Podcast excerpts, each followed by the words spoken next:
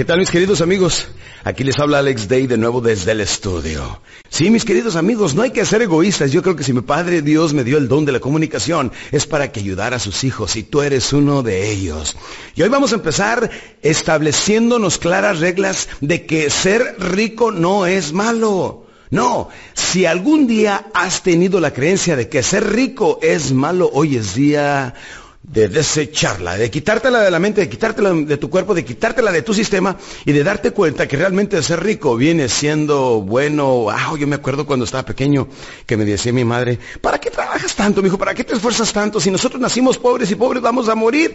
Los ricos no se van al cielo, decía él. Luego después que me empezó a ir bien económicamente me di cuenta que los ricos sí se van al cielo, pero en primera clase y tomando cafecito sabroso por las mañanas, en asientos extremadamente cómodos, etcétera. Sí, mis queridos amigos, ser rico no es malo y es de lo que vamos a hablar, pero esta mañana voy a empezar a contarle una pequeña anécdota. Había un señor que continuamente pasaba con su caballo frente a la hacienda de su vecino y cada vez veía que aquel señor vestido con un overol de mezclilla siempre estaba agachado levantando la mala hierba de su césped que parecía estar hecho por la madre naturaleza, parecía un capricho de la madre naturaleza, pero no, la verdad es que el Señor lo regaba, lo cuidaba, le ponía su, su uh, fertilizante y etcétera. Y siempre estaba agachado levantando la mala hierba, cuidando este árbol aquel. Sus árboles frutales se veían hasta dibujados. Y el Señor pasaba y se le quedaba viendo, dice, wow, cada día está más bella la hacienda de mi vecino. Y por la tarde cuando venía en su caballo pasaba y se quedaba admirando, como que ya sentía una especie de placer de que iba a pasar por ahí, por la hacienda de su vecino. Hasta que un día no aguantó y una mañana cuando va saliendo le dice, vecino, buenos días. Se levanta el señor del overol, saca su pañuelo de la bolsa trasera, se limpia el sudor y descansando sobre su asadón se le queda viendo y le dice, buenos días, vecino. Se le queda el señor desde su caballo viendo alrededor y tomando un rico respiro como disfrutando su hacienda. Le dice, oiga vecino, qué hermosa hacienda le ha dado Dios. Y el señor mientras continuaba limpiándose el sudor de la frente le dice, ¿Verdad que sí? Voltea alrededor como admirándola a él mismo y luego se le queda viendo y le dice, la verdad estoy muy agradecido con el Señor de que me haya dado tan bella hacienda, pero hubiera visto cómo estaba cuando apenas me la dio. Con esto te quiero hacer reflexionar de que tú mismo tienes una hermosa hacienda. Y esa hacienda viene siendo tu acumulación de talentos, virtudes, capacidades que probablemente no estés tomando en cuenta. Hagamos un pequeño inventario de las cosas que tenemos. Para empezar, tenemos la mente, el tiempo y el cuerpo. ¡Wow! Fíjate nada más. La mente, el cuerpo y el tiempo. Y no me importa si tienes 60 años. A lo mejor en los próximos 5 años podrías acumular más dinero que en los últimos 60 años. Y lo primero que vamos a aprender aquí es que el dinero no es malo. El dinero es bueno. Inclusive cuando empezaba con mis seminarios a decirle esto a mi gente, vamos a repetirlo todo con mucha energía, con mucho entusiasmo. El dinero es bueno. Y todos, el dinero es bueno. Soy todo el grupo, pero allá estaba un negativo viendo y dice, sí, nosotros aquí diciendo que el dinero es bueno y allá en la casa no hay ni leche, ¿no? Me le quedé viendo y le dije, en la tuya no habrá. en la mía sí hay. Como ven, su mismo negativismo no le permitía abrir su mente para saber que todo esto es posible. Sí, el dinero es bueno, damas y caballeros, y permítame decirles, si usted se documenta en el libro de los libros, en la Biblia, se dará cuenta que David, Moisés, Abraham, los hijos favoritos de Dios, siempre han tenido en abundancia. Todo lo que mi Padre Dios nos da, nos da en abundancia. Lo demás depende de ti. Dicen, Dios quiere, no, Él sí quiere. Ahora tú ponle al jale, ponte a trabajar, ponte a entregarte en cuerpo y alma con toda pasión, levántate temprano, entrégate diario a salir adelante, y de seguro, digo de seguro, no digo me gustaría, no digo podrías, no, diga, no digo, este, a la mejor, digo, de seguro seguro tendrás más dinero. Vemos que las creencias muchas veces nos vienen limitando de nuestra posibilidad de ganar dinero. Y escuchamos en algunas religiones mal informados, por eso dicen que poca información es peligrosa, y dicen que cabe más fácil un rico, perdón, un camello sobre el ojo de una aguja que un rico en el cielo. Entonces automáticamente pensamos el ser pobre es bueno, ser rico es malo. No. Poca información es peligrosa, se lo voy a aclarar a lo que se refiere. El ojo de la aguja, si usted lee la Biblia y se documenta un poquito más, es cuando en aquel entonces pasaban a través de unas piedras, unas piedras, las cuales usaban como un tipo de fuerte, como un tipo de frente para que los demás no vinieran a atacarlos. Y, y, había unas rocas, unas piedras, y dejaban una pasada que le llamaban el ojo de la aguja, donde apenas cabía un cuerpo humano y para ello tenían que agachar los camellos para que apenas pudieran cruzar a través de ese orificio que se llamaba el ojo de la aguja.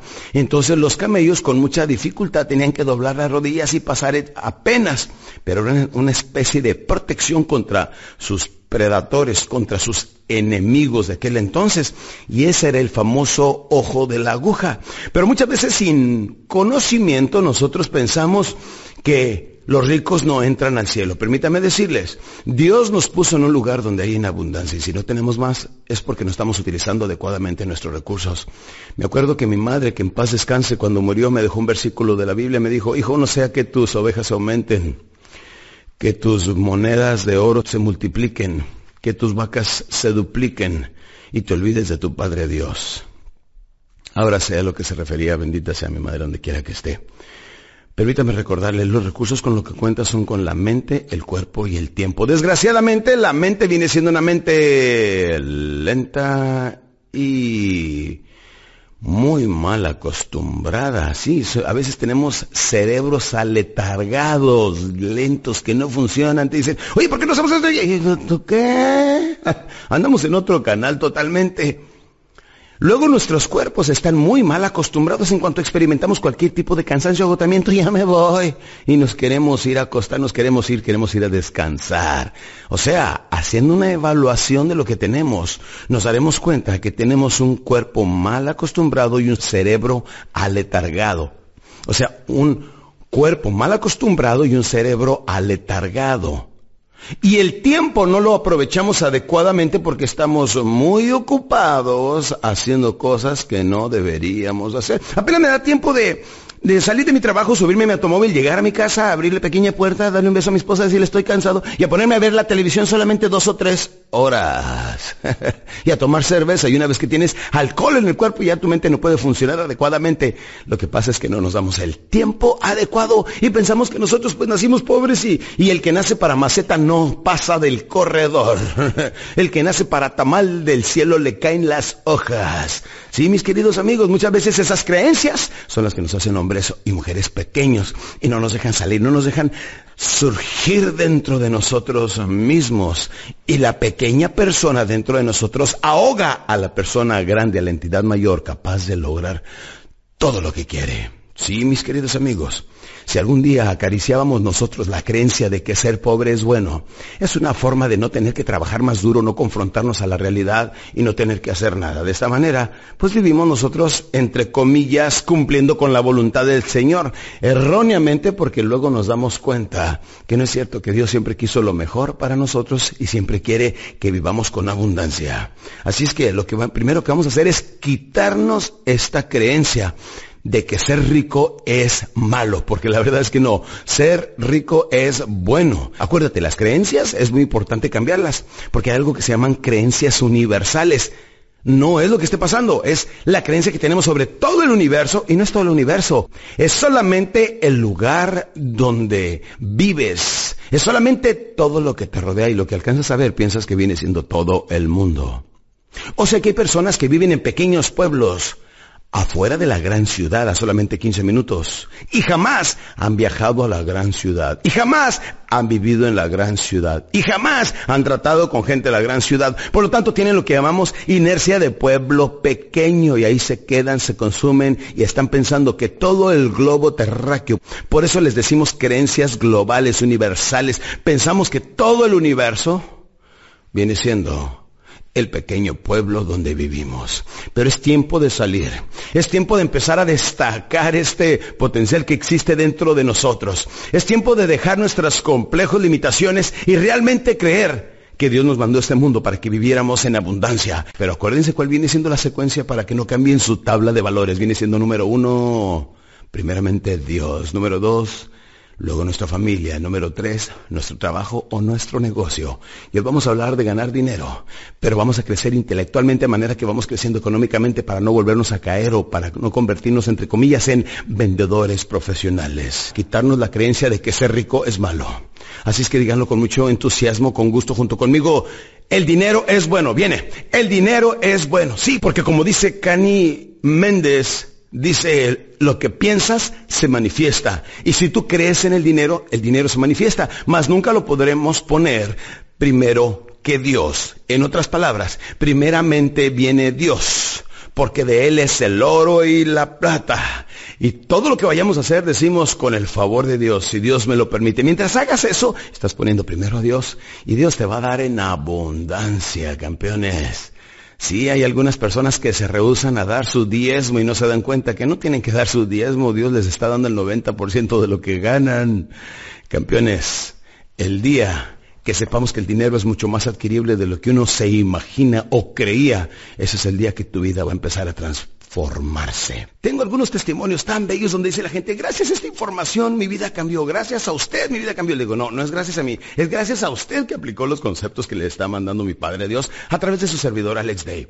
Recuerdo en aquella ocasión que era, que era yo un joven apenitas entrando en los 20 años, veintitantos, yo creo que tendría 23 años cuando llegué a San Antonio, Texas, y empecé a vender seguros de vida.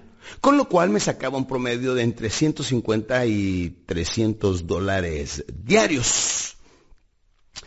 Me iba bien, vivía en una casita rentada en una buena área, traía un automóvil LTD, o sea, lámina toda destruida. en serio. Pero tenía a mi familia viviendo bien, a mi hijo Alex y mi esposa esperaba a mi hijo Christopher en aquel entonces. Cuando una vez me puse a platicar con el gerente de mi empresa, mi querido y fino amigo Arnold Treviño, le dije, Arnold, quiero que me digas la verdad. ¿Crees que me pueda ganar yo 100 mil dólares vendiendo contigo? Dijo, mira, tenemos gente que se gana... No, no, no, vamos a hablar con la neta del planeta, vamos a hablar con la verdad, clara y transparentemente. Arnold, ¿crees que me pueda ganar 100 mil dólares anuales? Y me dijo, te voy a decir una cosa, yo no he visto a nadie en ninguna parte de la compañía, en ningún estado de la Unión Americana que se esté ganando 100 mil dólares anuales. Ahora, estamos hablando más de 20 años atrás. 100 mil dólares eran como 250 mil dólares ahora. Y dije, mi meta es ganarme 100 mil dólares anuales. Porque yo sabía que una vez que me ganara 100 mil dólares anuales, estaba preparado para mi siguiente meta, que era ganarme un millón de dólares. Y como decía mi padre, no te puedes ganar un millón hasta que demuestres que tienes la habilidad de ganarte 500. No te vas a ganar 500 hasta que te puedas ganar 100. No te puedes ganar 100 si no te sabes ganar 10 mil dólares. Vámonos un paso a la vez, pero siempre mi padre me inculcó, me dijo, you are one million dollar man.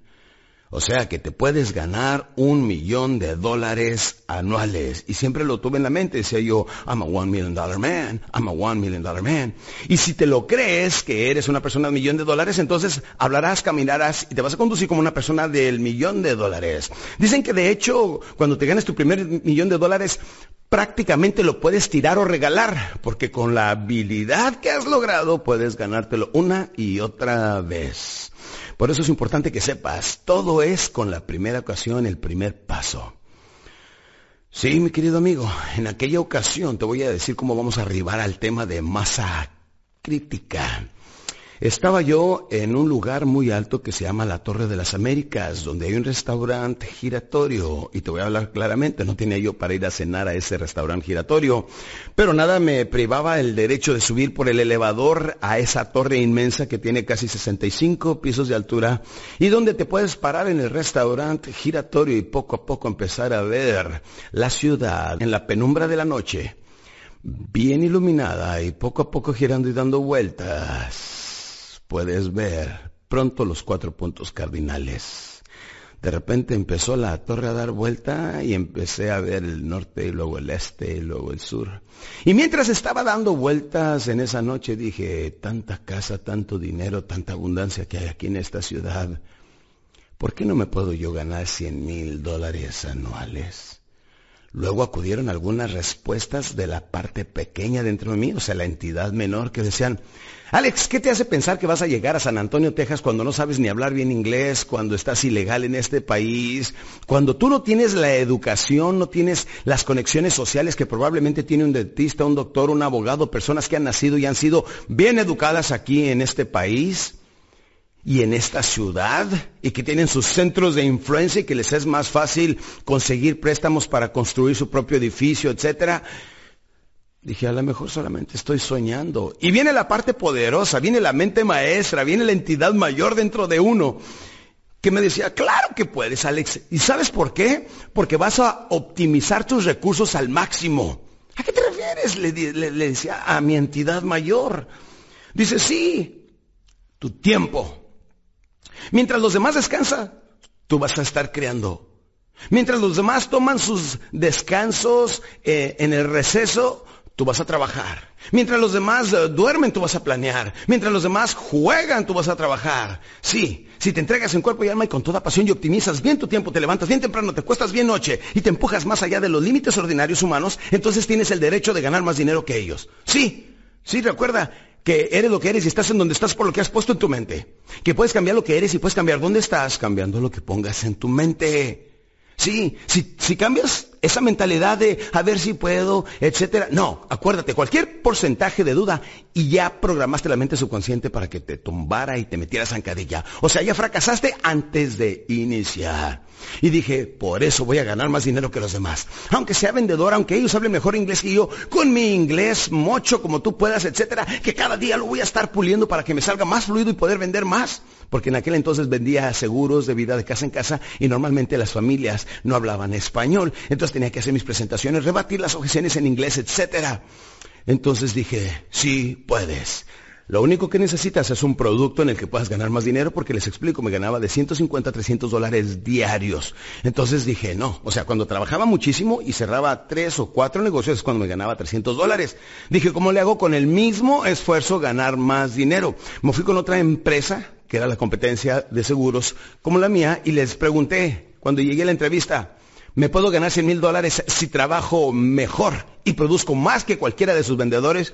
Y me dijeron, el que mejor gana aquí son 60 mil dólares anuales. Y le dije, ¿por qué? ¿Cuántas ventas hizo? Etcétera. Y, y vi que tiene un promedio de ventas diarias realmente admirable. Y dije, esto no es para mí. Y fui con otra empresa y tampoco. Y me fui con las mejores empresas para no mencionar nombres. Y me di cuenta que francamente en el medio de los seguros no tenía yo la oportunidad de ganarme 100 mil dólares anuales. Acuérdate, primero 100 mil para luego tirarle al millón, ¿sí o no? Entonces me di cuenta que eso no era para mí. en la industria de venta de seguros de vida no me iba a ganar en aquel entonces 100 mil dólares anuales. No importa qué hiciera, utilizando mi mente, mis recursos, aprendiendo muy bien inglés, trabajando, haciendo cinco o seis presentaciones diarias, no lo iba a lograr. Entonces me di cuenta que eso no era para mí. Damas y caballeros, entonces empecé a seguir trabajando con esa empresa, pero en busca de hacer algo que valiera la pena. Y empecé a hacer mis ahorritos. Damas y caballeros, el primer paso hacia la riqueza viene siendo empezar una cuenta de ahorros. Tu mejor amigo que nunca te va a desamparar cuando llueve, cuando neva, cuando no te quieras levantar a trabajar, le llamas a tu buen amigo que se llama el dólar ahorrado en el banco y el momento que empieces a ahorrar es el momento que empieza todo a suceder. Ahora últimamente, en aquel entonces me hice rico por accidente y por y por obstinado y por entregado y por soñador. Pero ahora lo podemos hacer por técnica, campeones. Entonces lo primero que necesitas aprender es la regla de oro. Son varias reglas, pero la primera regla de oro que obtuve de un libro que se llamaba El hombre más rico de Babilonia viene siendo un 10% de lo que gane será para mí y con el 90% viviré. ¿Qué es lo que hace la gente? Vive con el 100% de su dinero y nunca tiene dinero. Si se dan cuenta, la gran mayoría de las personas se dedican en ventas o a trabajar y al final de año se dan cuenta que ni siquiera una camisa se pudieron comprar. O sea, salieron tablas. Y en la vida no importa cuánto ganas, importa con cuánto puedes quedarte de todo lo que ganas. Ahora me doy cuenta que masa crítica, como lo aprendí en un seminario de Anthony Robbins, lo primero que dice es que you need critical mass. Necesitas masa crítica. Lo primero que necesitas es ganar, ahorrar, ganar, ahorrar, ganar, ahorrar. Si no tienes dinero, si no tienes con qué arrancar, no puedes hacer absolutamente nada. ¿Y qué crees? Cuando no tienes dinero, tampoco tienes amigos, ni tienes quien te preste, ni tienes quien te financie. Aunque no debe faltar por ahí lo que llamamos love money. O sea, dinero amoroso. Alguna hermana que te preste, alguna hermana que esté dispuesta a vender su automóvil y prestarte tu dinero para que arranques en tu negocio y demás. Siempre va a haber alguien por ahí. Pero ¿sabes qué? La persona que tiene la obligación de proveer ese fondo, la masa crítica, eres tú. ¿Y cómo lo haces? Repítelo conmigo. Gano, ahorro. Gano, ahorro. Es tu primer hábito, es la primera regla, campeones. Piense y hágase rico es un libro que debes leer. Es como que la Biblia de todo millonario. Piense y hágase rico de Napoleón Hill. Sí, este hombre se puso a hacer una investigación de los hombres más ricos de, aquel entonces. Una persona lo contrató para que fuera y entrevistara en todo Estados Unidos a los hombres más ricos y luego escribiera un libro y lo compartiera esa información con los demás. Por eso es necesario que leas ese libro.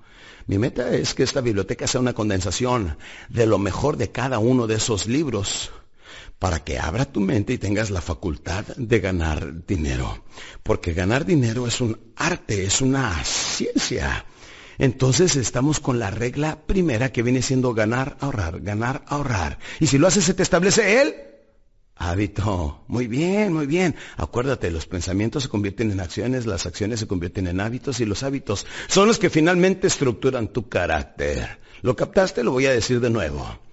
Tus pensamientos se convierten en acciones. Las acciones repetidas se convierten en hábitos. Los hábitos con el tiempo establecen tu carácter. Y necesitas tener carácter de millonario. Sí, Tú debes de aprender a decir y a sugestionar tu mente subconsciente para que la prepares a ganar dinero, así como el gato cuando está siempre esperando al ratón. Así vamos a estar nosotros, la mente subconsciente siempre buscando la oportunidad para ganar dinero, de comprar un carro, de comprar esto, de saber escuchar, agudizar nuestro sentido del oído y de la vista para ver dónde está el dinero.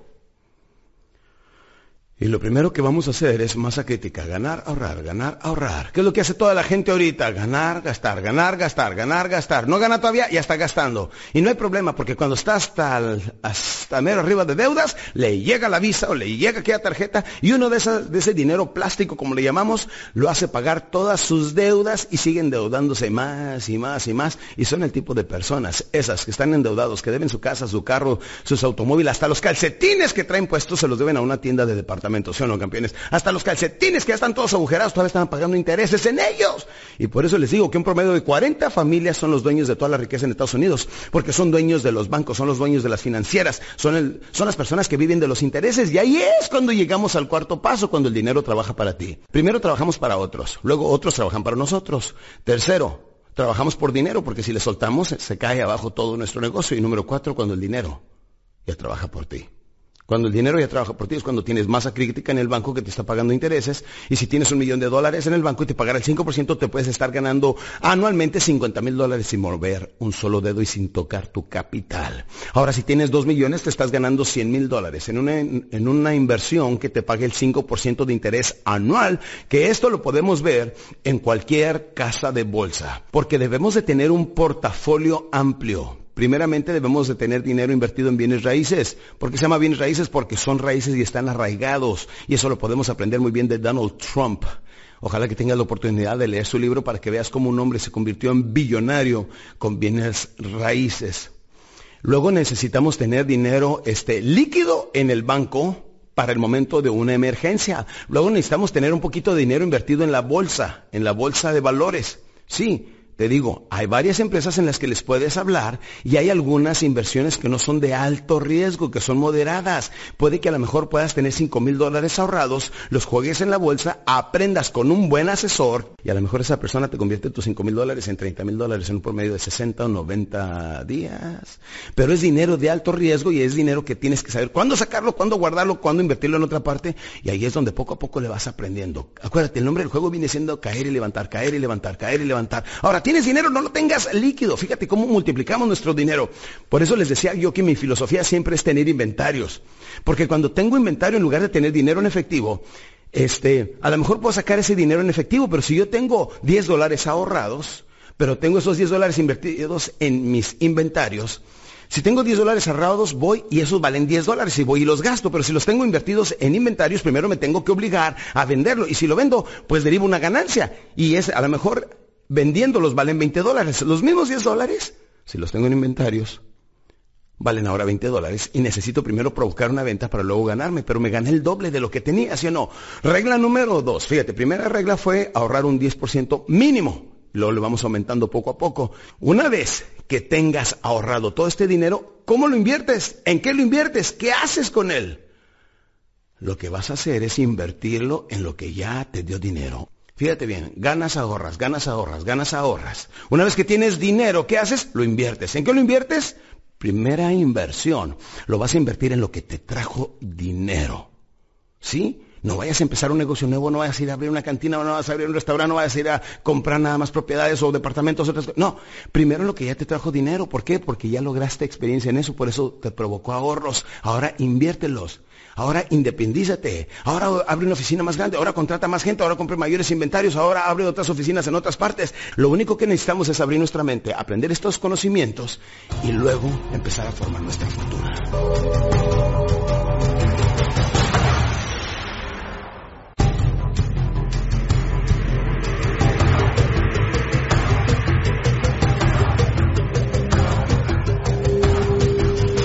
Bien, campeón, ¿qué hacer con la masa crítica? ¿Qué hacemos con nuestros ahorros? No inviertas en cualquier cosa, no inviertas en tonterías, no inviertas con cualquier persona, porque nos va a pasar como viene en El hombre más rico de Babilonia, que si puedes adquiere ese libro.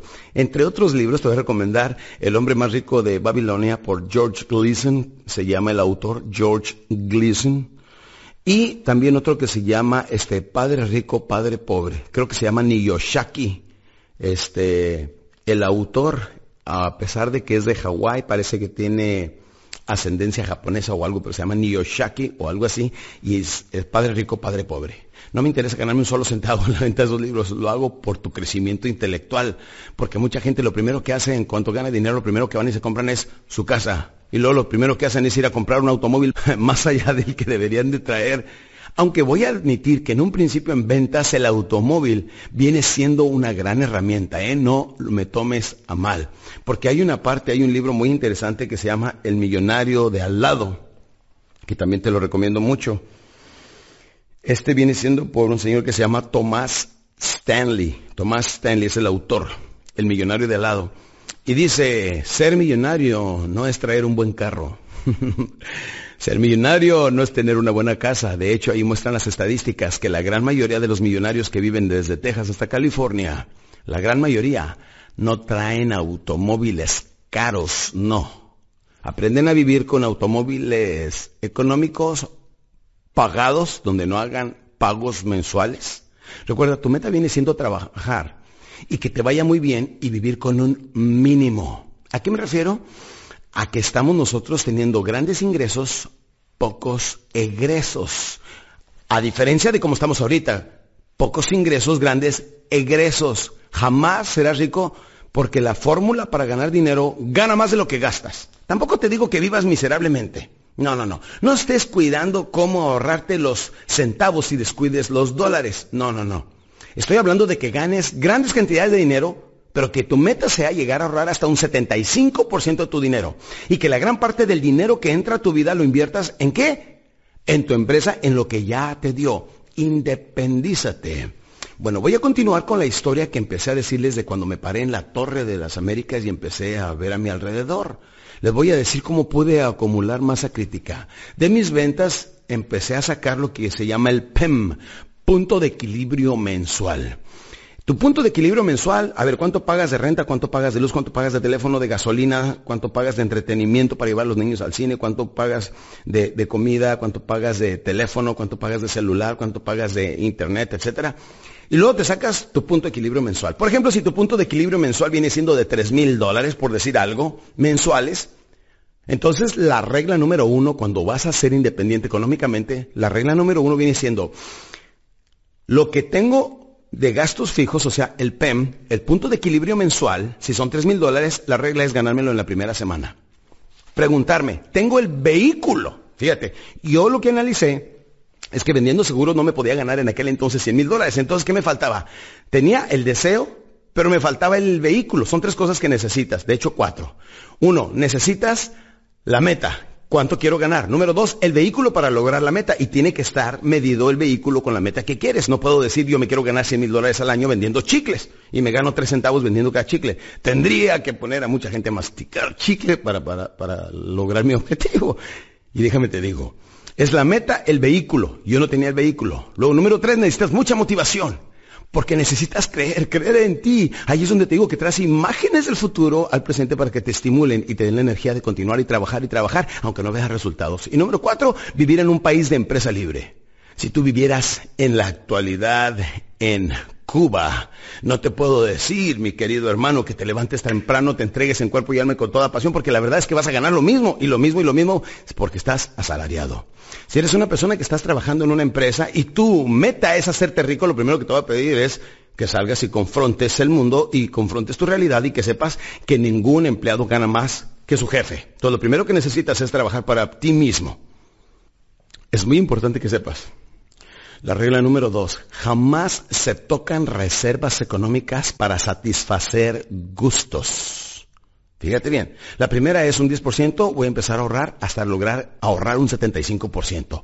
Luego te compras tu casa, te compras... Eh, tu casa te la puedes comprar en efectivo o bien con un 50% de enganche y nada más finanzala a, 10 años y ten pagos altos y de ahí poco a poco mucho de ese dinero se está yendo a capital y no vas a estar como todo mundo debiendo la casa y, y luego después de 5 o 6 años ya está deteriorada y la cambias por otra y, y formas lo que llaman equity equity que viene siendo lo que le vas acumulando y ya tiene un poquito más de valor. No, no, déjate de hacer las cosas comunes. Recuerda que el éxito no es común, ni se alcanza haciendo las cosas comunes. El éxito es extraordinario y se logra solamente haciendo cosas extraordinarias. Y si sigues paso a paso lo que te digo en los próximos de 3, 5 o 10 años de seguro, vas a establecer tu independencia financiera. Casa pagada, carros pagados, inversiones para que el dinero esté trabajando por ti. Y mientras estás en la mañana viéndote los dedos de los pies, acostado, probablemente viendo la televisión, el dinero, que son como pequeños esclavos, estarán trabajando día y noche por ti. Ahí es donde el dinero aprende a trabajar por ti. Pero para ello tienes que respetar estas reglas. La primera ahorrar y la segunda viene siendo nunca tocamos reservas para, para satisfacer gustos personales. Me acuerdo que llego a la a la oficina de mi amigo Ernesto Martínez, un gran amigo que tengo allá en el área de Salinas de San José, California. Y después de hacer una presentación con sus vendedores, cuando voy saliendo veo la fotografía de una camioneta Hammer. Y, le digo, ¿y esta qué? ¿E-, ¿Es el próximo trofeo que vas a tener, campeón? Y dice, sí. Y le digo, ¿ya la tienes? Dice, no, estoy pensando cómo me la compro. Y el hombre gana mucho dinero, el hombre tiene varios millones de dólares. Y le digo, pues muy sencillo, te puedes hacer un cheque, ¿no? Nada más para ver si piensa igual que uno. Y van a notar ustedes que toda la gente rica, toda la gente piensa igual. Dice, sí, pero no voy a sacar de mis reservas para comprarme eso. Mejor tengo que pensar cómo le hago para comprarme esa camioneta. Como ven, le preguntamos a la mente, ¿de dónde saco? ¿Cómo le hago para comprar esto? Pero nunca tocaremos reservas para satisfacer gustos personales. Que quiero planear unas buenas vacaciones, que quiero planear un crucero con mi familia, ok, ¿cuánto me cuesta? Dos, tres, cinco, ocho mil dólares, ok, fine. ¿De dónde saco este dinero para darme ese gusto y esa satisfacción? Pero no voy a tocar reservas personales, no, porque ya tenemos, aunque tengas 20 años, tienes que ya empezar a pensar en tu retiro. Y el dinero atrae a dinero, es un magnetismo, es una fórmula que no te puedo explicar, pero una vez que tengas dinero, jamás estarás sin dinero. Por eso te digo, si abres una cuenta y metes 100 dólares, ahora ya tienes dinero en el banco, si no, de repente vas a tener 150. Y es la percepción del dinero lo que hace que ganes o mucho o poco dinero. Te hablaré de la percepción. Vamos a decir que yo me gané 700 dólares en este día. 700 dólares. ¿Cuánto debo de ahorrar de estos 700 dólares y cuánto debo gastar? Mucha gente dice, bueno, pues puedo ahorrar 500 dólares, pero sí me puedo dar el lujo de gastarme 200 dólares. Le digo, espérate, porque estás cambiando totalmente la percepción. Fíjense que una cosa, ¿eh? Comer y ser rico como que tiene el mismo enfoque, es la percepción de las cosas. Si yo tengo 700 dólares, mi meta es cuántos me faltan para los mil, 300. Entonces me pongo a trabajar y digo, ¿cómo le hago para sacar 300? ¿Cómo le hago para sacar 300? ¿Cómo le hago para sacar 300 dólares? Y ahí mismo estoy buscando la manera. Y acuérdate lo que dice Connie Méndez, lo que piensas, se manifiesta. Y si busco 300 dólares, entonces mi mente subconsciente no se enfoca en qué me gasto 200 dólares, sino se está enfocando en cómo me gano 300 dólares más. Al ganarme 300 dólares más, ahora tengo 1000 dólares, ¿sí o no? Ahora, ¿cómo le hago para tener 1500? ¿De dónde saco 500? ¿De dónde saco 500? Y cuando menos pienso, me la paso trabajando, ahorrando, trabajando, ahorrando. Y cambié la percepción. Igual con la comida. ¿Sabes por qué engordamos? Por la percepción que tenemos sobre la comida. Muchas veces sentimos un poquito de hambre. Mmm, que me como, que me como, que me como. Ahí empieza el cerebro, ¿sí o no? Que me como, que me como, que me como. Porque tenemos una glándula en el cerebro que se llama la, eh, el hipotálamo, que es el causante del hambre, la sed, el frío, calor en nuestro cuerpo, etcétera. Y el momento que empezamos a pensar, que me como, que me como, empezamos a visualizar, ahorita me como un corte de carne, una cerveza o vino y me pido una margarita antes, etcétera, y luego me como unas fajitas, etcétera. La mente fabrica todo el platillo y todo el festín de sabor que te vas a dar. Y no quieres otra cosa más que eso. Sin embargo, déjenme les digo, empújate más allá de los límites ordinarios humanos y el éxito no es común ni se alcanza haciendo cosas comunes. A ver, cárgate unas barras de proteína que puedes comprar en cualquier GNC y son unas barras de proteína que el momento que te da hambre te las comes, te las empujas con un vaso de agua, un refresco, cualquier cosa que tengas en la mano para que no se te baje la energía y puedas trabajar constantemente 10, 12 horas mientras estableces tu independencia financiera. A ver, que se te antoje una barra de nutrición, una barra de granola. ¿Verdad que no es el mismo festín de sabor? No. Pero ahorita no estás para darte esos gustos todavía hasta que seas millonario. ¿Sí?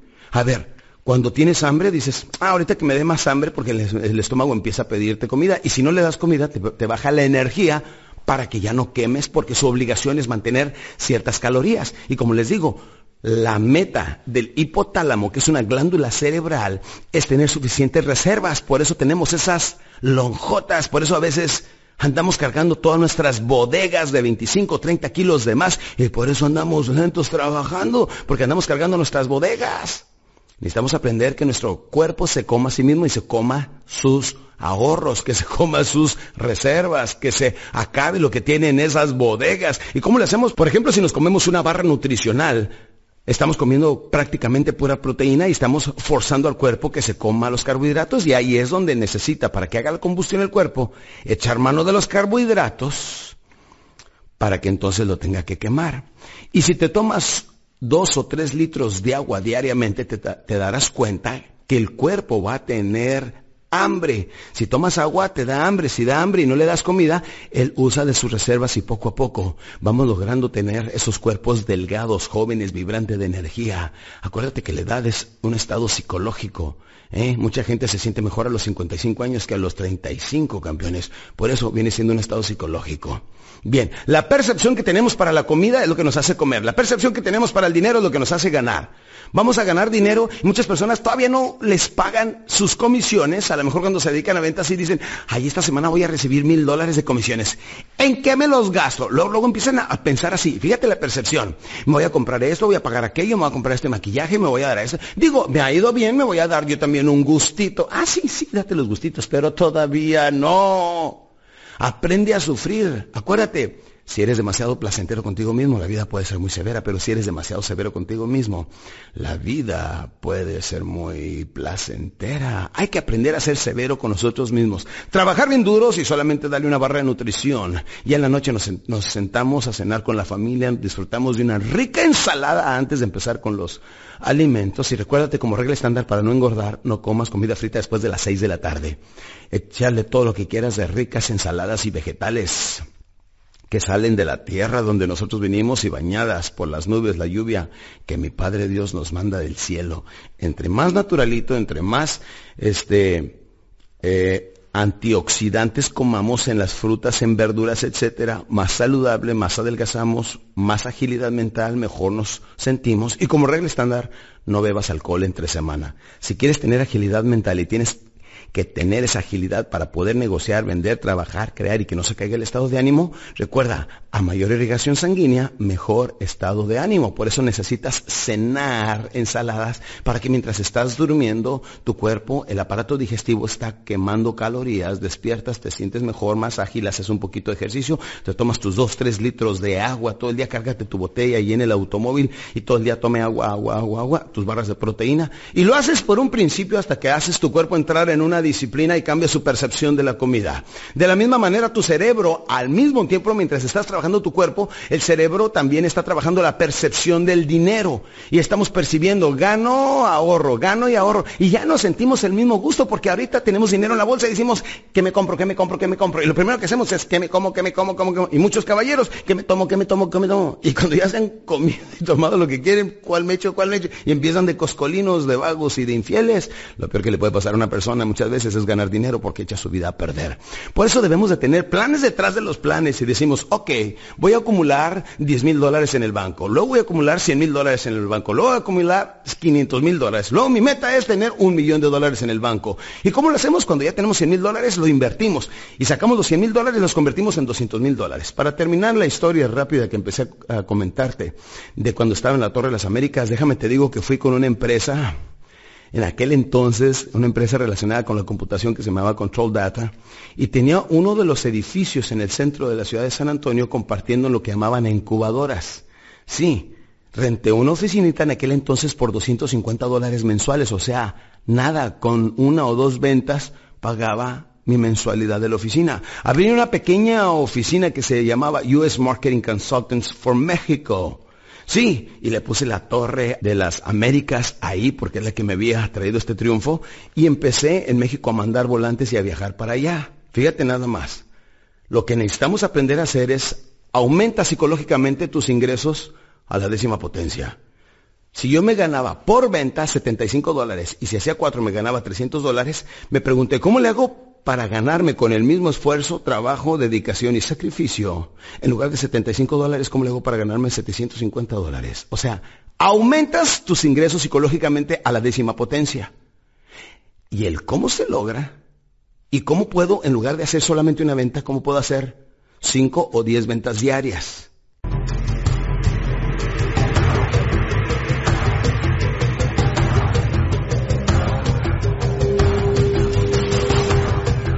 Bien, campeón, estamos hablando de qué se hace para ganar dinero en grande y para cambiar la percepción.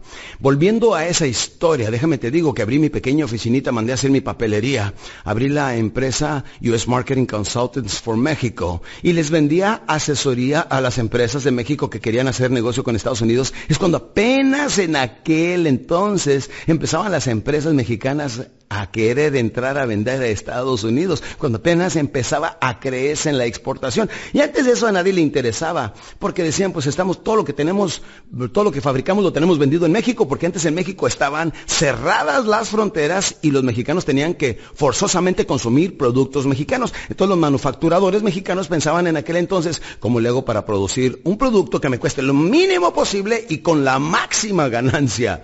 Tenían ganancias de 2, 300, 400% en aquel entonces, era ridículo. Pero después no se dieron cuenta que venía el enemigo para ellos, para las mentalidades conformistas de aquel entonces que fabricaban productos trampa que te duraban, el, lo único que te duraban es el tiempo que duraba la garantía. Como que sabían, si no comprabas un producto garantizado por un año y al año se descomponía al día después de que se venció la garantía, poco no. Luego en el 94 se vino el Tratado de Libre Comercio, abrieron las fronteras y muchos de ellos les pasó. Muchos de las personas que pensaban en cómo manufacturar un producto con grandes ganancias y poca calidad, son los primeros que tronaron, son los primeros que desaparecieron al igual que los dinosaurios, porque no supieron rápidamente adaptarse a un tiempo cambiante. Ahora sabes que tienes que competir entre los competidores, tienes que ser bueno entre los buenos, tienes que levantarte más temprano que los trabajadores, tienes que trabajar más tarde que los demás hasta que se te haga ese carácter, esa coraza. Pues en aquel entonces yo dije, bueno, ¿cómo le hago para ganarme esto? Al abrir mi pequeña compañía empecé a vender asesoría. Dije, en lugar de ganarme 75 dólares, me voy a ganar 750 dólares. Recuerda, tercer paso viene siendo aumentar tus ingresos psicológicamente a la décima potencia. Pregúntate cómo le hago para ganarme 10 veces más de lo que gano. Al abrir mi pequeña compañía, me iba en mi pequeño automóvil, manejaba de San Antonio a Monterrey, que es un promedio de 5 horas de manejar, y tengo la frontera a 2 horas y media o 3 más o menos. Me levantaba a las 5 de la mañana para poder empezar a vender a las 9 o 10 porque no tenía para llegar y hospedarme una noche anterior. Así es que llegaba rentaba mi hotel a las 10 de la mañana para que me durara 24 horas, me daba una refrescada, me lavaba la cara, me volvía a peinar, etcétera, me acomodaba mi corbata y vámonos a trabajar y a vender. Y empezaba a visitar a las empresas y le decía, ¿no le interesa a usted exportar a Estados Unidos? Decían, pues sí, le decía, pues en lugar de que vaya, haga un viaje inútilmente, deje sus muestras por allá y no averigüe nada, mejor contrate mis servicios le vendo un paquete de 10 horas de 75 dólares, o sea, le costaría 750 dólares. Me da el 50% por adelantado, yo le investigo cuánto va a pagar de tarifa arancelaria, cuánto paga de impuestos, quién es su competencia, a cómo se están vendiendo estos productos y cuál es su probabilidad de exportar a Estados Unidos y hasta lo puedo después conectar con una empresa que le pueda distribuir sus productos. Todo esto le ofrezco en un paquete de 10 horas por solamente 750 dólares, deme el 50% y empezamos a hacer negocios. Para muchos de esos empresarios, 375 dólares no era nada. Pero cuando yo salía de ahí, salía con una venta de cuánto? De 750 dólares. O sea, 10 veces más que lo que me ganaba vendiendo seguros. Aquí estaba yo con un producto único, diferente, llevándoselos a la puerta de su casa, cubriendo una gran necesidad y respondiendo muchas de las preguntas que hasta ahorita estaban votando en su mente. Como ves, para que puedas ganar dinero hoy en día, necesitas tener, como dijo Seth en su libro La vaca morada de mercadotecnia, necesitas tener una vaca morada. Pregunta, ¿cuál es una necesidad latente en el mercado? Acércate a cubrir esa necesidad y vas a ganar dinero, no solamente a la décima potencia, muchas personas ganan a la centésima potencia.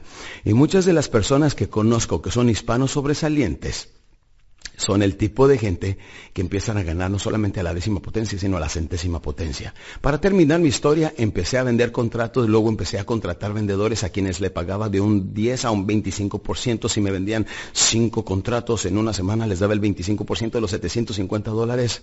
El resto es historia, campeón. Ese año, nada más de la venta de contratos, Gané 850 mil dólares en aquel entonces. El siguiente año compré una pequeña cadena de restaurantes y a los 26 años gané mi primer millón de dólares. Y solamente mi Padre Dios sabe que no te digo esto para impresionarte. No. Y probablemente tú ganes mucho más que esto. Te lo digo para mostrarte cómo me impresiona a mí que una persona cuando hace pequeños ajustes mentales como gana, ahorra, gana, ahorra. Masa crítica la inviertes en qué? En tu negocio. El momento que ya tenemos dinero podemos contratar a una persona. El momento que contratamos una persona ya somos microempresarios, ya pertenecemos a un grupo diferente de gentes. Ahora entrégate en cuerpo y alma y con toda pasión Trabaja muy duro para ti. Esfuérzate, empújate más allá de los límites, cómete tus barras nutricionales, mantén el mismo ritmo de energía. Dales mucho tiempo de calidad, más no de cantidad a tus seres queridos en un principio. Y si haces esto, se te va a formar el carácter. Porque ahora, ahora, eres una persona de millón de dólares. Ahora sí puedes regalar tu primer millón de dólares. Porque ahora te has convertido en una persona que habla, camina y se comporta como una persona de millón de dólares. Tus pensamientos se convirtieron en acciones. Las acciones formaron hábitos y los hábitos finalmente establecieron tu carácter. Y ahora tienes el carácter de millonario. Una forma de comportarte, una forma de actuar, una forma de establecer tus hábitos, una forma de establecer de nuevo tu carácter. Vas a, hacer, vas a tener tiene que ser otra persona nueva, ¿sí o no? Con una seguridad propia inquebrantable. Con una actitud bien positiva. Que te va mal, no importa. Trabaja, trabaja, trabaja, trabaja. Y te vas a dar cuenta que se te forma el hábito de trabajar muchísimo. Y después cuando no trabajas un promedio de 10 o 12 horas, dices tú, espérate, me siento ocioso, me siento mal conmigo mismo. ¿Por qué? Porque cambiaste totalmente y de raíz tus hábitos. Y recuerda, para ser rico, para ser grande, necesitas morir y volver a nacer. ¿Por qué? Porque tienen que morir todos tus viejos hábitos y volver a establecerte los nuevos hasta que formen una nueva coraza, una nueva armadura, una nueva personalidad que viene siendo tu carácter. Serás bueno en tres cosas que debes de ser muy bueno. Vender, negociar y administrar. Tienes que aprender a vivir como pobre y ganar como rico. El día que lo logres, tendrás un nuevo hábito y estás listo entonces para prosperar. Todo este tipo de gente que conozco, que le ha ido muy bien, ha hecho exactamente lo que yo te estoy diciendo en palabras simples. El hecho que sean palabras de acentavo no quiere decir que no tengan importancia, quiere decir que no se la estás dando tú. Quiere decir que no te tengo que dar cosas sumamente sofisticadas para que puedas lograr lo que quieras, simplemente necesitas creer en la persona número uno, en ti. Encomendarte a Dios, porque acuérdate de Él es el oro y la plata, mientras lo sigas haciendo, mientras lo sigues repitiendo, sabes lo que estás haciendo, comunicarte con el Todopoderoso. Y después de todo, es de la, es de la mente maestra, o sea, el mismo creador, quien nos puede dar las habilidades y las facultades para lograr lo que queremos, para pulir nuestras herramientas que son la mente, el tiempo y el cuerpo. Los programamos, le encomendamos a Él nuestras ganancias, porque de Él es el oro y la plata. Encomiéndaselos a Él, ponte a trabajar como loco, si te caes, levántate. Te caes y te levantas, caer y levantar, caer y levantar, caer y levantar. Porque vamos a aprender con lo que se llama bofetadas de sabiduría. ¡Pum! Ah, así no era. Ahora lo voy a hacer bien. ¿Qué aprendí? Acuérdate, intenta, falla, piensa y vuelve a intentar. Intenta, falla, piensa y vuelve a intentar. Nunca fracasas, solo descubres cómo no hacer las cosas. El triunfar, el crecer, el evolucionar y el ser mejor no es cuestión de suerte, es cuestión de entrega y de dedicación y todo empieza con una sola cosa, con un sueño. Y tú también, mi campeón, tú también no me importa si eres madre soltera, no me importa qué edad tengas, tú también tienes el derecho a soñar. Y cuando sueñes, cree en tus sueños. Porque muchas personas dicen, ay, soñé que tenía mucho dinero, se levantan y dicen, ay, qué lástima que solamente fue un sueño. No es un sueño, es que la mente subconsciente, que es la entidad mayor, te está diciendo, vamos, hazlo, levántale, tira en grande, tú también puedes vivir en esa casa, tú también. Y hasta te da ejemplos y en el sueño y a través de los sueños te va llevando para que tengas una probadita de lo que es vivir en una casa grande, de manejar un, un Mercedes del año, que llegues y lo compres con un cheque con tu tarjeta American Express, que la carguen ahí, etcétera, y con un solo pago lo vas a tener. Tú también puedes tener ese estilo de vida si logras creer en ti. ¿Eh? Acuérdate, la fórmula es muy sencilla. Es un 15% de aptitud de ser aptos, pero es un 85% de actitud de creer y ser atrevido, lo que nos lleva en la vida a tener una altitud. Y aquí vamos a confrontar situaciones mucho, muy fuertes que probablemente sean desconcertantes para ti.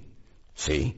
Probablemente por primera vez en nuestra vida vamos a hablar de lo práctico de la riqueza y qué es la riqueza.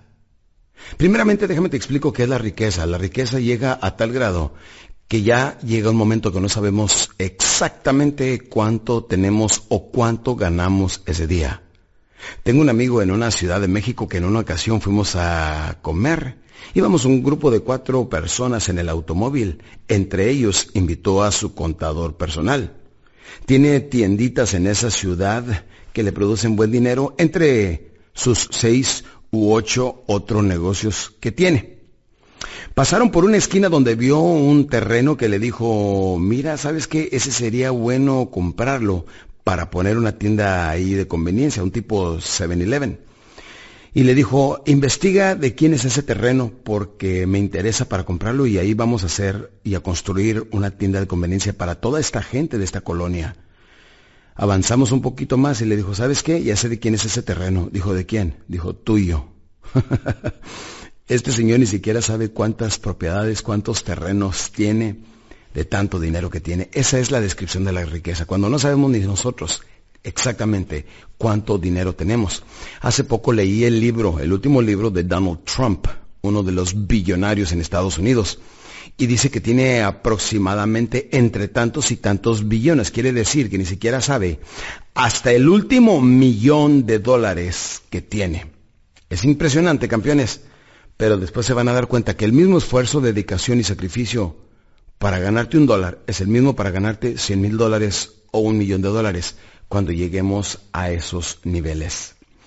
Quiero compartir con este libro que me regalaron para mi cumpleaños, mi padre, hace varios años, y este fue escrito en 1916. Para empezar, me encanta cómo empieza. Dice, el objetivo de la vida viene siendo el desarrollo y todo lo que vive y está disponible en este mundo es para el hombre que tenga la capacidad de adquirirlo. O sea, todas las cosas tangibles que existen en este mundo están disponibles para todo hombre que tenga la capacidad de obtenerlo. O sea que el hombre tiene un derecho en la vida y su derecho viene siendo tener el libre e irrestringido uso de utilizar la máxima capacidad mental, espiritual y física para poder obtener las cosas que tanto desea. En otras palabras, tiene el derecho de ser rico. En otras palabras, tú tienes todo el derecho de ser rico. Si eres hombre mujer, hispano, alto, delgado, moreno, chaparro, no importa. Tienes todo el derecho de ser rico. ¿Quedó bien claro? Y esto quiero que quede permanentemente centrado en tu cerebro. Y que lo escuches una y otra vez, una y otra vez, hasta que pueda raspar algo en tu cerebro y quede como una cicatriz en tu cerebro. Tienes todo el derecho de ser rico. Tienes derecho al uso irrestringido de todas aquellas cosas que tú desees para el desarrollo de tu mente, de tu cuerpo y de tu espíritu. Ese yate es posible, ese avión es posible, esa empresa es posible, esa casa es posible y tú tienes todo el derecho de lograrlo. Tienes todo el derecho de ser rico. Hay otra parte de este libro que te voy a compartir, dice, no tiene nada de malo el ser rico.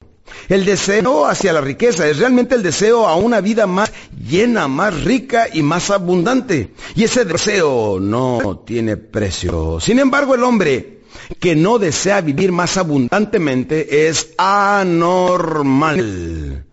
Así es que el hombre que no desea tener dinero suficiente para comprar todas las cosas que quiere, desea o gusta es anormal.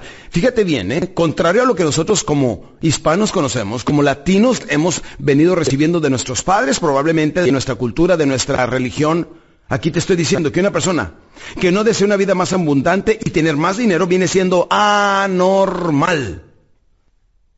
Sí, ser rico viene siendo normal. Ahora vamos a hablar de esta parte que está basado en el libro ah, El millonario al lado, que en inglés se llama The Millionaire Next Door, y está escrito por el señor Thomas J. Stanley, que viene siendo doctor, y el doctor William D. Danko. Los siete factores que distinguen a los millonarios. ¿Estás listo? Los siete factores son, número uno, siempre viven más bajo que el nivel que pudieran ellos pagar. O sea, sus automóviles viejitos, sus casas viejitas, etcétera, o sea, viven en un nivel más bajo que la gran mayoría de las personas. ¿Sí? Muy interesante. Ese es el factor número uno. Factor número dos. Siempre enfocan su tiempo, energía y dinero eficientemente a maneras que siempre están viendo cómo pueden aumentar su riqueza. Número tres, creen en la independencia financiera y creen que es más importante que estar demostrando un estatus de millonarios. En otras palabras, creen más en los ahorros que estar mostrando a través de su ropa, automóviles y formas de estilos de vida. Creen más en el ahorro, en el tener dinero que en el tener lo que demostrar. Número cuatro, la gran mayoría de estas personas que son millonarios, sus padres no les heredaron absolutamente nada. Sus padres no les heredaron un solo centavo y ellos empezaron de mero abajo. Factor número 5. La gran mayoría de sus hijos adultos ya son autosuficientes. O sea que no solamente ganaron dinero, enseñaron a sus hijos a ganar dinero. Y hablando entre tú y yo como hispanos, hay que dedicarles tiempos, traerlos con nosotros para que vean cómo se negocia, cómo se trata, cómo se habla, cómo se logran las cosas. Dile cuánto dinero tienes, diles los retos que te vean levantarte y caerte y todo para que no se sientan tontos ellos que crean que eras tú un ser extraordinario y no te vieron caer, no te vieron llorar, no te vieron doler, no te vieron perder. Acuérdate que hay que dedicarles tiempo para enseñarles a ganar, pero también las caídas les ayudan mucho a ellos a ser autosuficiente. Así es que el factor número cinco es que este tipo de personas enseñan a sus hijos a ser autosuficientes para la edad que son adultos. Número seis, siempre andan buscando maneras de entrar a un mercado específico para crecer en lo que están haciendo. Número siete, ellos escogieron el rubro al que se dedican, o sea, su ocupación. ¿A qué se dedican? Pues algunos a vender esto, algunos a fabricar aquella otra cosa. Cualquier cosa que hagan, ellos escogieron su profesión. Ahora vamos a ver este algo muy importante y te dije que quería cerrar este segmento, este programa, todo el volumen con este mi librito de 1916 que es muy interesante. Dice, debemos de llegar a la conclusión que el ser rico es el resultado de hacer las cosas de cierta manera. Y si el ser rico es el resultado de hacer las cosas de cierta manera, entonces produce los mismos efectos o resultados. Entonces quiere decir que cualquier hombre o mujer quien aprenda a hacer las cosas de esa forma, de la misma manera, puede hacerse rico. En otras palabras, No es algo raro, no es un don, no es como aprender a cantar ópera, que ya tienes que nacer con las cuerdas vocales dotadas para poder alcanzar cierta tonalidad. No. El ser rico es hacer las cosas de cierta manera, formarte ciertos hábitos, comportarte de cierta forma, y de esa manera logramos los resultados que tanto queremos. Pero aparte de todas estas cosas normales y comunes que hemos aprendido, el ser rico este, no depende solamente en, en que tengas algún negocio en particular, sino en tu forma de aprender a hacer las cosas de esta misma manera. O sea, de hacer el cambio no solamente en tu trabajo, sino en tu forma de ser. Toda tu forma de comportarte tiene que ser diferente. Imita a una persona, imita a un millonario, ahora habla, camina y compórtate como ellos. Es exactamente lo que me decía mi padre de niño. Habla, camina y compórtate como la persona que tanto quisiera ser hasta que lo seas. Cuando lo hagas, entonces lo vas a aplicar a tu negocio, lo vas a aplicar a tu familia, lo vas a aplicar a todo en tu vida. Ahora, déjame te digo algo. No es necesario que para ser rico o tener un negocio tengamos capital. Existen muchas formas de iniciar. Una de ellas viene siendo trabajando para una empresa para que la empresa, cuando tú empiezas como vendedor, te dé la oportunidad de que puedas crecer y puedas evolucionar. Ellos ponen el trabajo, ellos ponen el respaldo, y tú pones tus sueños y tu esfuerzo. Ahora, hay una parte en este libro que quiero compartir contigo y con esto voy a cerrar esto. ¿eh? Pon atención. Existe una sustancia sin forma que al darle forma te traerá riquezas más allá de las imaginables. Si quiere decir que la cantidad de dinero que te imaginas, todavía puedes tener mucho más. Nada más que ahorita no lo puedes visualizar. Pero existe una sustancia sin forma, que puede producir una forma. Al venderla, te traerá riquezas más allá de las imaginables. ¿Sabes a lo que me refiero? ¿Sabes lo que es esta sustancia sin forma? Aquí dice, esta sustancia sin forma viene siendo un pensamiento. Y el pensamiento es el único poder sobre la tierra que puede producir riquezas tangibles.